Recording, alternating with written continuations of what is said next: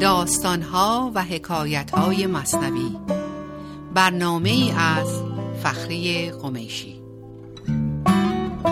اشنوید ای دوستان این داستان. خود حقیقت نقد حال ماست آن. دانه معنی بگیرد مرد عقل ننگرد پیمانه را گرگشت با عرض سلام فخری قمشی هستم با داستان دیگری از داستانهای مصنوی معنوی.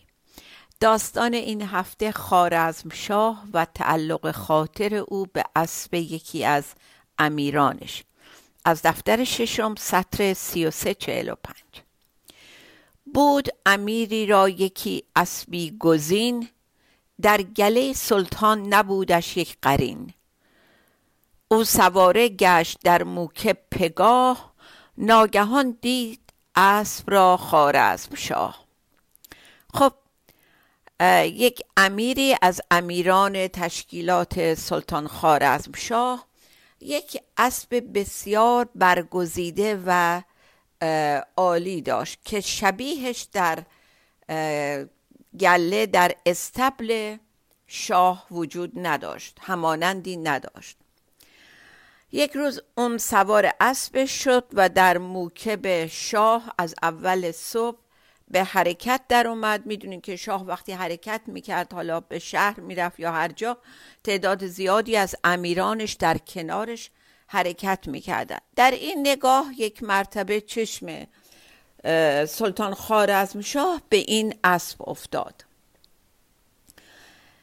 و یک دل نه صد دل عاشق اون اسب شد. چشم شهر را فر و رنگ او رو بود تا به رجعت چشم شه با اسب بود.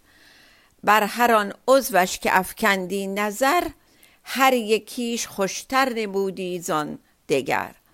همین که چشم شاه افتاد به اسب رنگ و فر و شکوه این اسب دل شاه رو برد و تا مراجعت به قصر چشم شاه با این اسب بود و به هر یک از اعضای این اسب که نگاهش میافتاد می‌دید که از اون یکی بهتره به یالش به دمش به قدش به نمی‌دونم رنگش. هی می‌دید یکی از یکی بهتره. غیر چستی و گشی و روحنت حق بر او افکنده بود نادر صفت. پس تجسس کرد عقل پادشاه کین چه باشد که زند بر عقل راه. خب حالا غیر از زیبایی ظاهری این اسب خیلی چست و چالاک بود و گشی یعنی یک زیبایی یک دلفریبی خاصی داشت. و روحنت هم یعنی یک شور و حال عجیبی داشت این اسب یک حال خوشی داشت. و به نظر می اومد که اینا رو یه چیز غیر معقول و پروردگار یک خصوصیت بسیار نادری در این اسب گذاشته. و شاه خیلی تو فکر بود تجسس می‌کرد با خودش که ببینه علت این دلبستگی و جلب توجهش به این اسب چیه و چرا این اسب این خصوصیات رو داره؟ و با خودش میگفتش که این باید یه چیز خاصی باشه که عقل منو دزدیده. چشم من پر است و سیر است و غنی. از دو صد خورشید دارد روشنی. ای رخ شاهان بر من بیزقی نیم اسبم در رو باید بی حقی.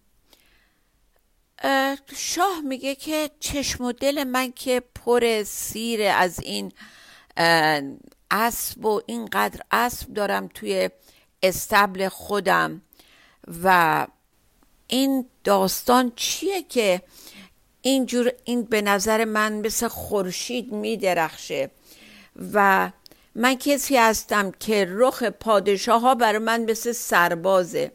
باز اینجا برمیگرده مولانا به بازی شطرنج که باز می‌دونین در بازی شطرنج رخت خیلی پوزیشن مهمیه و پیاده یا سرباز که بیزق اینجا به کار برده مولانا. بسیار ارزش کمی داره مگر اینکه بازیکن بسیار خوب بلد باشه از سرباز یا پیادش استفاده کنه. میگه که من که رخ برام بی ارزش هستش چطوری حالا اینجا اینقدر این برا من مهم شده؟ جادویی کرده است جادو آفرین. جذبه باشد آن نه این. باز با خودش میگه اون خدایی که هرچی ازش برمیاد در مورد این اسب و این وابستگی من بهش انگار یک جادو کرده یک کار غیر عادی کرده. و الا چرا بایستی یک همچین حالی در من به وجود بیاد و این اسب به نظرم اینقدر با شکوه و متفاوت باشه؟ فاتحه خواند و بسی لاحول کرد. فاتحش در سینه می افزود درد. خب یه اعتقاداتی داشت پادشاه و برای اینکه این حال رو عوض بکنه و خودش از این گرفتاری نجات بده شروع کرد فاتحه خوند ابیاتی از کتاب آسمانیش خوند و اون اصطلاح معروف قرآن رو که مسلمان ها می‌دونن لا حول ولا قوت الا بالله اون رو هم با خودش می‌خوند که خدایا هیچ نیروی بالاتر از نیروی تو نیست و کمکم بکن. ولی هرچی بیشتر اینها رو می‌خوند انگار دردش اضافه می‌شد در سینش. اینجا حالا جا داره برگردم به دو سه بیت از قسمت های دیگه مصنوی براتون بیارم که همین رو تکرار می‌کنه. یادتونه در داستان پادشاه و کنیزک که هر کاری می‌کردن برای درمان کنیزک نتیجه عکس می‌داد. از غذا سرکنگبینگ صفرا فزود. روغن بادام خشکی مینمود از اونجایی که قرار نبود اون داروها اثر بکنه شیرینی صفرای مریض رو زیاد می‌کرد سرکنگبین همون گزه و روغن بادام که در حالت عادی کارش لینت دادنه باعث خشکی مزاج مریض می‌شد و باز سه بیت بسیار عالی هست در دفتر دوم از سطر 16 26 که اینم کمک می‌کنه به باز شدن این تیکه داستان.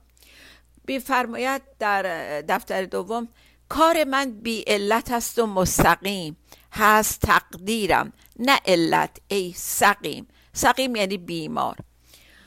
عادت خود را بگردانم به وقت این قبار از پیش بنشانم به وقت. بحر را گویم که هین پرنار شو گویم آتش را که رو گلزار شو. بارها بارها با همدیگه خوندیم این ابیات رو که در جای جای مصنوی به این نکته اشاره می‌کنه که پروردگار با حسب بر حسب تشخیص و ضرورت کار متفاوتی انجام میده که علت و دلیلش رو خودش می‌دونه و در اون موقع بر ما روشن نیست. و همونجاست که باید فقط نظارگر و تسلیم باشیم تا دلیلش بعدا برامون روشن بشه. و این ابیاتی هم که خوندم همینه که میگه کار من یه دلیلی از نظر شما می‌تونه نداشته باشه. ولی من می‌دونم دارم چی کار می‌کنم و اون تقدیر منه. و تو بایستی فقط پذیرا باشی. همونطور که وقتی لازم باشه به دریا میگم آتش بشو و به آتش میگم گلستان بشو. بازم در داستان خلیل ابراهیم اینو دیدیم که وقتی که وارد آتش شد خدا به آتش دستور داد که گلستان بشه و ابراهیم خلیل سالم از اون آتش اومد بیرون و گفت برای من گلستان بود. خب برگردیم دوباره به بقیه ابیات خود داستان. پس یقین گشتش که جذبه زانسری است. کار حق هر لحظه نادر آوری است. پس خارزشاه به خودش میگه که مطمئن میشه که یک جذبه از اون طرف اومده و این یه دلیل خاصی از طرف پروردگار هستش. و کار پروردگار هر لحظه نادر آوریه یعنی کار تازه می‌کنه و عجیب. چون که خارم شهز سیران بازگشت با خواص ملک خود همراز گشت. پس به سرهنگان بفرمودان زمان تا بیارند اسب رازان خاندان. خب وقتی که از اون گردش روزانه برگشت خارزم شاه که اینجا برای جور اومدن قافیه مولانا فرموده خارمشه. همون خارزم شاه. و با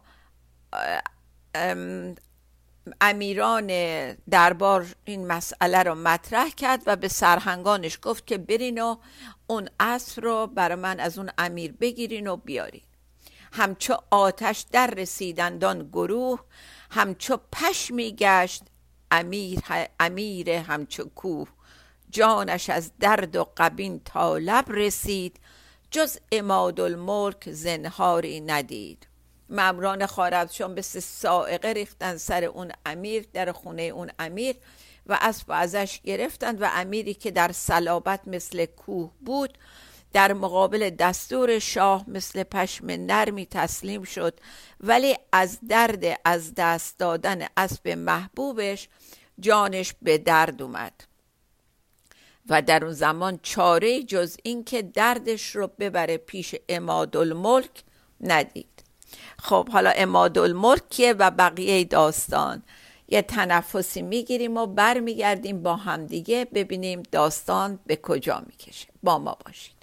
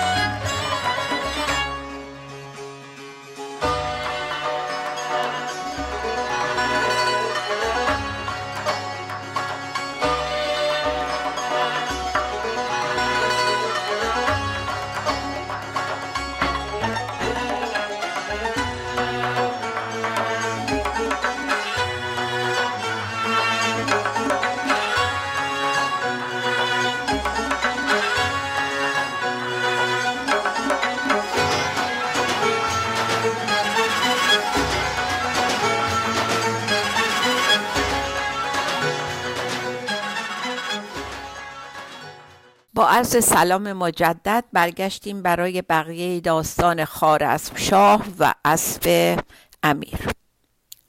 تا اونجا رفتیم که حالا این امیر مال باخته میره پیش اماد الملک و می‌خوایم ببینیم اماد الملک کیه و چه نقشی داره. اول بگم که معنی اماد الملک یعنی ستون مملکت. اماد یعنی ستون. که اماد الملک بود پای علم بهر هر مظلوم و هر مقتول غم. محترمتر خود نبود زو سروری پیش سلطان بود چون پیغمبری. اماد الملک کسی بود که هر جا مظلومی و در غم گرفتاری وجود داشت او در کنارش بود و مثل ستونی به او پناه می‌داد. و از اون محترمتر کسی در حکومت شاه نبود. و در نزد شاه حکم پیغمبر رو داشت یک پیغمبر جلیل القدر داشت که بسیار مورد احترام شاه بود.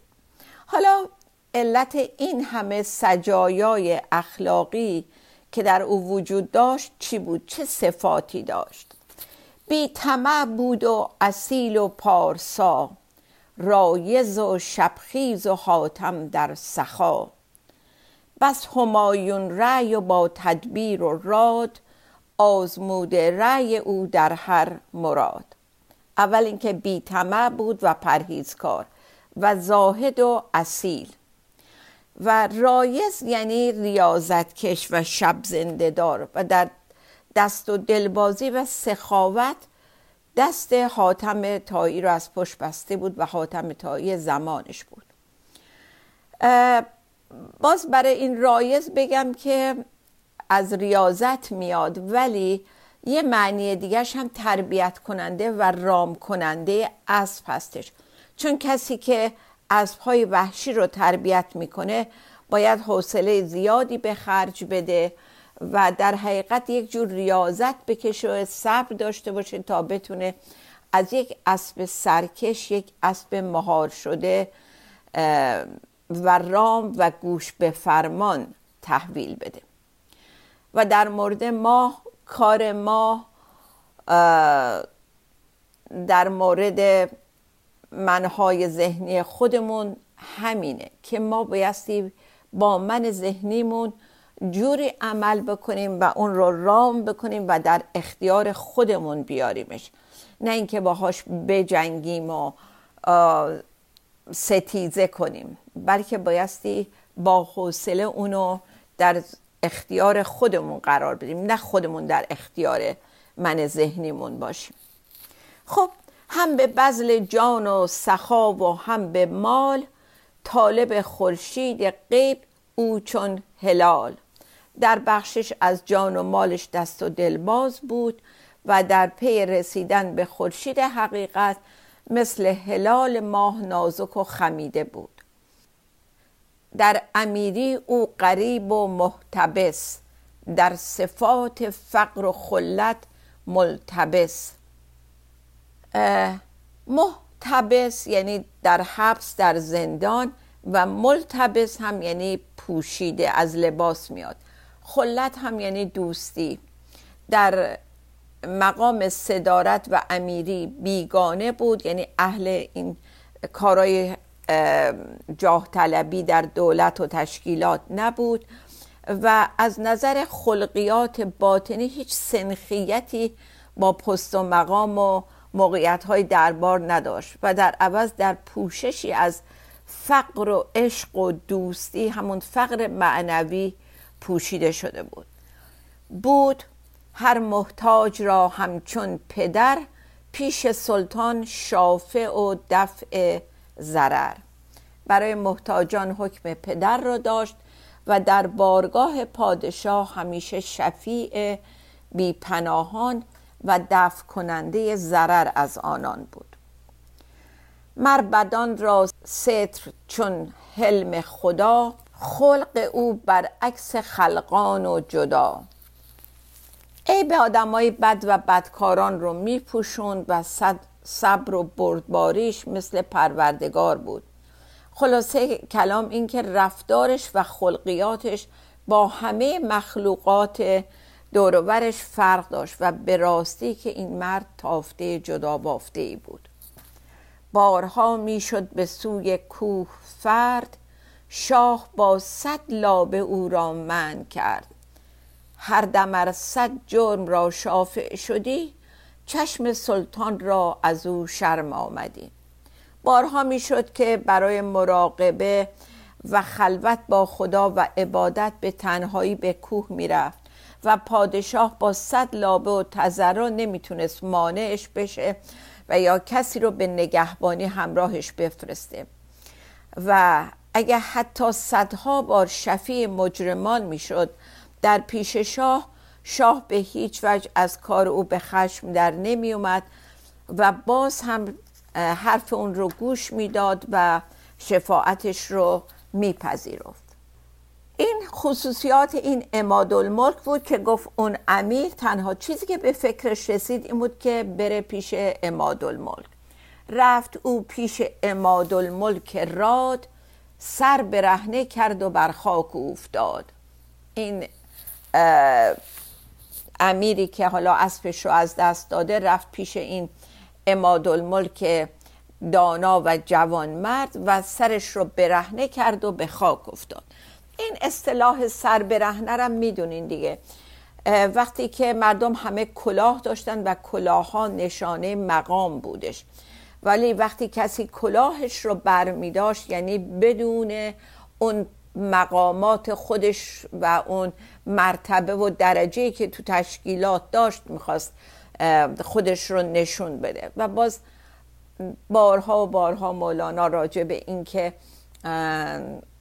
سر مهمه نه کلاه. چون باید سر باشه تا کلاه باشه. و چیزی که در سر ما هست اون آگاهی به اون سره. و این داستان جالبی خودتون ماشاءالله می‌دونید. به هر حال این سرش رو برهنه کرد و به پای امادالملک افتاد و داستان رو گفت بهش. که حرم با هر چه دارم گو بگیر تا بگیرد حاصلم را هر مقیر. مقیر یعنی قارتگر میگه حرم و تمام زندگی و تشکیلات همه رو بگو خود این شاه بیاد از من بگیره. این یکی اسب است جانم رهن او. گر برد مردم یقین ای خیر دوست. میگه که از زن و بچه و مال و املاک هر چی دارم اصلا بگو بیان قارت کنن. فقط این اسب از من نگیرن که جون من به این اسب بسته است. ای آدم خیر دوست ای آدم خیر خواه از زن و زر و عقارم صبر هست این تکلف نیست نی تزویری است. میگه از زن و پول و مال و عقار یعنی مال و منال. همه اینا رو می‌تونم صبر داشته باشم که از دست بدم. و این تکلف نیست که دارم میگم. این بی تکلف بی اقراق دارم این اعتراف و پیشت می‌کنم. آن اماد الملک گریان چشم مال پیش سلطان در دوید آشفته حال. لب ببست و پیش سلطان ایستاد رازگویان با خدا رب العباد. خب داستان رو که اماد الملک شنید اشک به چشمش اومد از این بیعدالتی که در حق این مرد شده بود و تا چه حد میشنید که این مرد وابسته هست و در حالی که چشمش گریان بود رفت پیش سلطان با اون حال خراب. ولی ساکت دهنش بسته بود در سکوت کنار سلطان ایستاد. ولی در دلش مشغول راز و نیاز با خدای رب العالمین بود با خدای بنده های محتاج بود. داشت با خدا راز و نیاز می‌کرد. ایستاده راز سلطان میشنید و درون وندرون اندیشش این میتنید. حالا از اینجا به بعد مولانا شروع می‌کنه حال و روز این اماد الملک رو بعد از شنیدن این داستان و الان میگه رفته پیش سلطان ایستاده و سلطان داره حالا راجع به این اسب و دلبستگیش و اینا برای همه درباریان صحبت می‌کنه. ولی اماد الملک در درون خودش یک اندیشه دیگه ای داره. در واقع حالا حرف دو طرف رو شنیده ولی در دلش داره یک فکرایی می‌کنه و با خدای خودش داره راز و نیاز می‌کنه. از اینجا به بعد مولانا به طور بسیار جالبی داستان رو پیش می‌بره از اتفاق و برخورد اماد الملک با این اتفاق نگاهش به این اتفاق و نکته های مهم این داستان از اینجا به بعد پیش میاد که مولانا می‌خواد با طرح این داستان نتیجه گیری بکنه که چیزی باشه که به درد ما بخوره. و الا یه روزی یه پادشاهی اسب یه امیری رو گرفته خب حالا در شرایط زندگی ما چه تأثیری تو زندگی ما داره؟ این داستان بسیار جالب بود و من دلم نیمد خیلی ازش خلاصه کنم. آردی یه عالم ازش حذف کردم. بنابراین تا اینجا این هفته داستان رو تموم می‌کنیم. با ما باشید هفته دیگه برای قسمت آخر این داستان که بسیار بسیار جالب از نگاه اماد الملک به این قضیه. پس تا هفته آینده جز عنایت که گشاید چشم را جز محبت که نشاند خشم را. بازم اینجا به همین داستان رفت داره که یک عنایتی باید بیاد این وسط تا چشم همه که اطراف این داستان هستند باز بشه و جز محبت که نشاند خشم را. تا داستان دیگه شاد و بی توقع بمانیم. خدا نگهدار.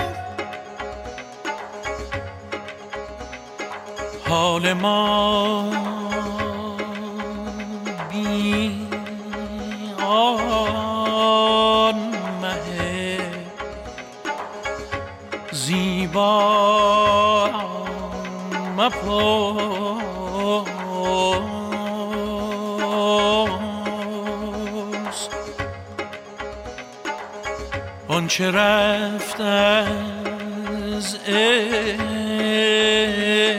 او بر ما مپرس مپرس.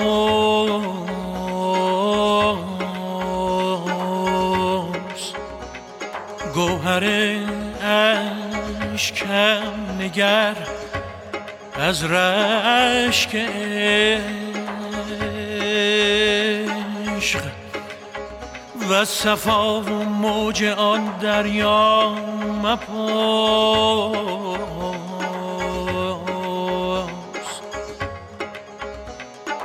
صد هزاران مرغ دل پرکنده بین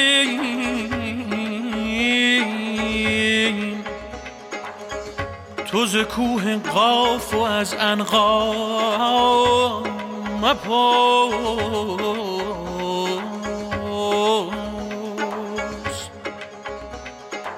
یار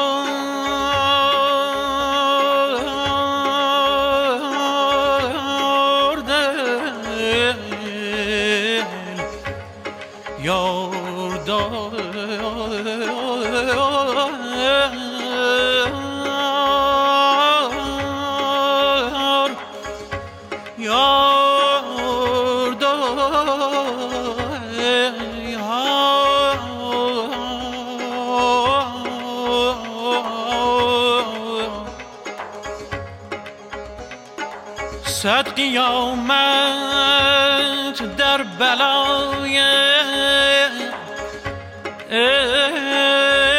عشق اوست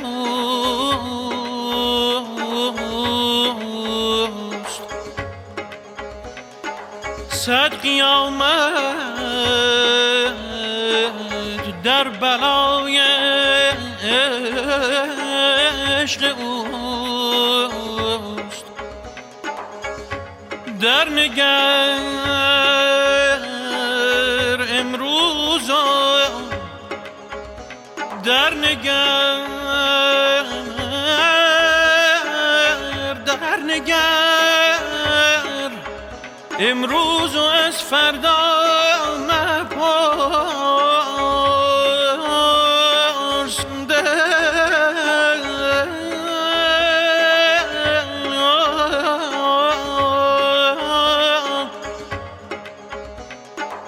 در نگر